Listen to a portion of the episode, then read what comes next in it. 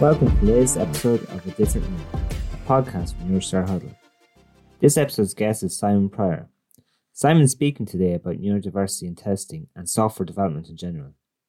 Simon is currently heading up the core QA team at EasyJet. In his career, he has worked in various roles across IT, from C developer, Scrum Master, before finally finding his passion in testing. Simon is passionate about coaching, mentoring his team to be the best they can, enabling them to use all possible tools and skills to get their job done the best of their ability. Simon is a well known speaker and meetup organizer in the software testing world, and also a keen advocate for companies to consider neurodiversity as part of their inclusion programs. Hi, I'm Simon. I wanted to talk to you today about diversity and inclusion. For me, diversity and inclusion is an imperative part of every organisation at the moment.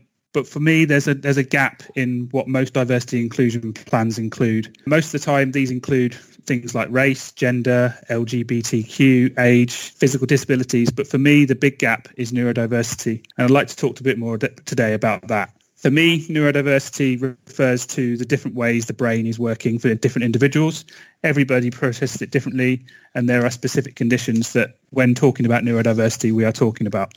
These could be things such as autism, ADHD, dyslexia, dyspraxia, um, and certain mental health conditions as well. This is important to me because I have people with neurodiverse conditions in my family. My wife's also a teacher working with special needs children, and it's been something that I've lived with my entire life. And now working in the, the adult world, I know I realise that it's not something that is actively covered in most organisations. I've certainly worked with people that are neurodiverse that haven't had it particularly easy in the workplace, and I feel this is something we need to do more to help improve. So looking at neurodiversity itself, um, one in seven people can be classed as neurodivergent, which in itself is, is quite a high number. But then if we look at just the neurodiverse people within that category, one in three struggle to get a job or struggle to keep a job because there's not the, the things put in place within the workplace to make it easy for them.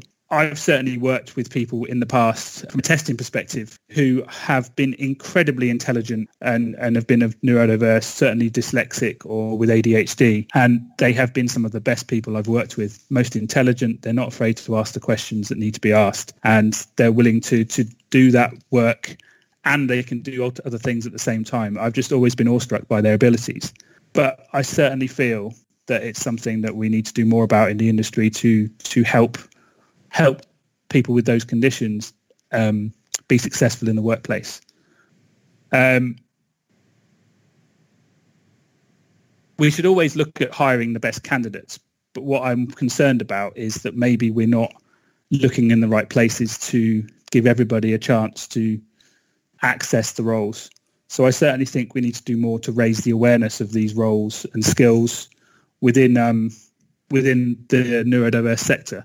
I know there's a few organisations that have got schemes set up. IBM do one, uh, Microsoft have got one, BBC do a big big thing around neurodiversity as well, and it's certainly starting to improve. But it's at this point it's not everywhere. And what these schemes are doing is they are they are handpicking neurodiverse individuals using a different process for application and then putting them together on a project and working through a particular a particular software development cycle or a particular project and building them up their confidence to give them the chance to work work fully within the organization. I think these things these schemes are great. My biggest concern with them at present is that it's still isolating those neurodiverse individuals into one group rather than making them more spread across the organization. But th- this is a huge step forward. This is something that two, three years ago wasn't being talked about and wasn't enabling people to do. When it comes to make raising the awareness I think we need to be doing more as an industry to be going out to schools, universities, and maybe some of the neurodiverse charities such as the National Autistic Society and others, and helping build partnerships with them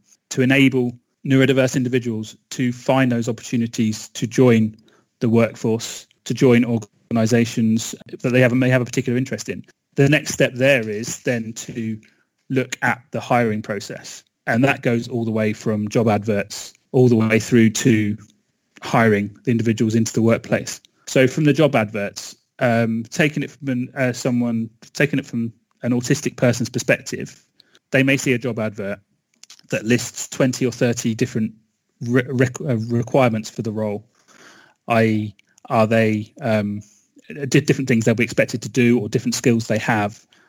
Um, someone with autism may look at that list and say, well, I only tick the box for five of those out of the 20, therefore I can't apply for the role.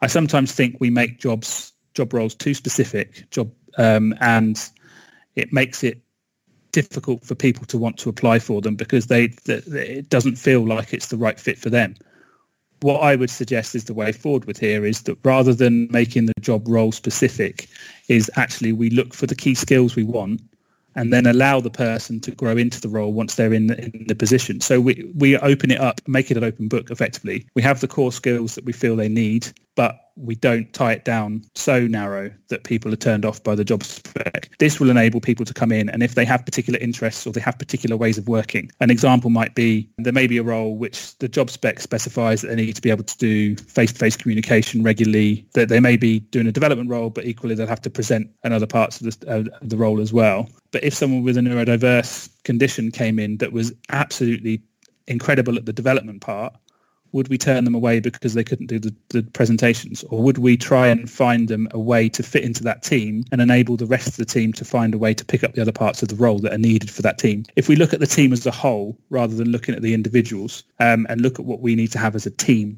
this can sometimes be much more powerful and, and, give a much more holistic solution rather than trying to pigeonhole individuals into specific specific skill sets. And then once we've done the job specs, the next stage is the actual interview process. Certainly, people with conditions such as ADHD may find it difficult to sit still and stay on focus for an interview. People with autism may find it difficult to give eye, eye contact during the interviews.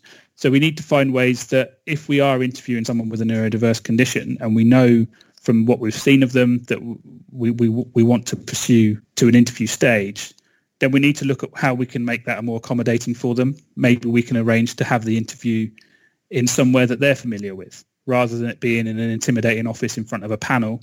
Can we find a way to make the interview in somewhere like a coffee shop or somewhere outside where they can feel more comfortable? and we can just have the conversation as a conversation rather than feeling it like a like an um, a panel interview. The difficulty here is getting the balance right because it's you don't want to be seen to leaning so far towards neurodiverse candidates that you're ignoring or you're changing the processes to accommodate them, then leaving all the other candidates to follow a, a different process. It's about building that process that's right for everybody. And whether someone's got a neurodiverse condition or not, it's key to make sure that everybody feels included and everybody feels accepted. That's another key thing I think within diversity and inclusion is is the awareness and the acceptance as well as the fact we have neurodiverse people within a team. So once you've done the hiring process, so going through the interview process, looking for ways to accommodate their needs within that process, the next step really is to enable them to be successful in the workplace. And with that, it's about working with them to understand what they need, what will make them comfortable, how they intend to work, where a an inclusive workplace is is crucial um, allowing them to to maybe they maybe they don't want to work in a noisy office. Maybe as part of their induction, they get a, a set of noise cancelling headphones, or they're enabled the chance to work from home.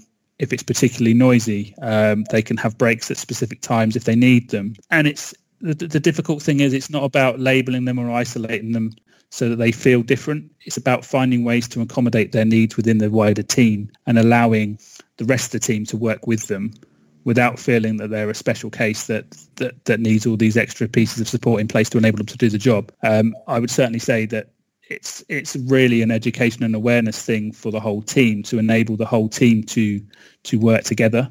And I do worry sometimes that in some of the scenarios I've seen, neurodiverse people can almost feel like they're the token member of the team that's been brought in because the company's trying to do something new. And actually, we need to do more to build build those bridges and raise the awareness, but also to make them feel like they're part of the team and not not a, a special case it's about making allowances really for everybody and not just for the neurodiverse individuals so that it doesn't show favoritism or or different ways of working with them. But i really feel that there's a lot we can do to try and try and help make the the working environment more inclusive for everybody and not just for the neurodiverse individuals that we're trying to to bring into the workforce. I truly believe that a, a truly diverse team is the way to make a successful business and the way to make deliver successful products. So we need to enable all channels to to get these people in the doors and to work with the variety of other smart minds we have within organizations. But as I say, it's really not about putting a label on these people. There are a lot of already within the tech industry that are working without the label just fine and they almost go unnoticed. But we need to be considering them equally to the other talent that we're seeing and enabling them to do the job to the best of their ability.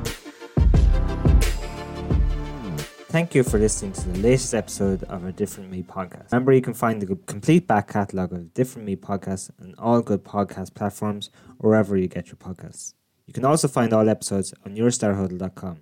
If you enjoyed the podcast today, please give it a rating as it helps others discover the podcast. We'll talk to you on the next episode of our Different Me.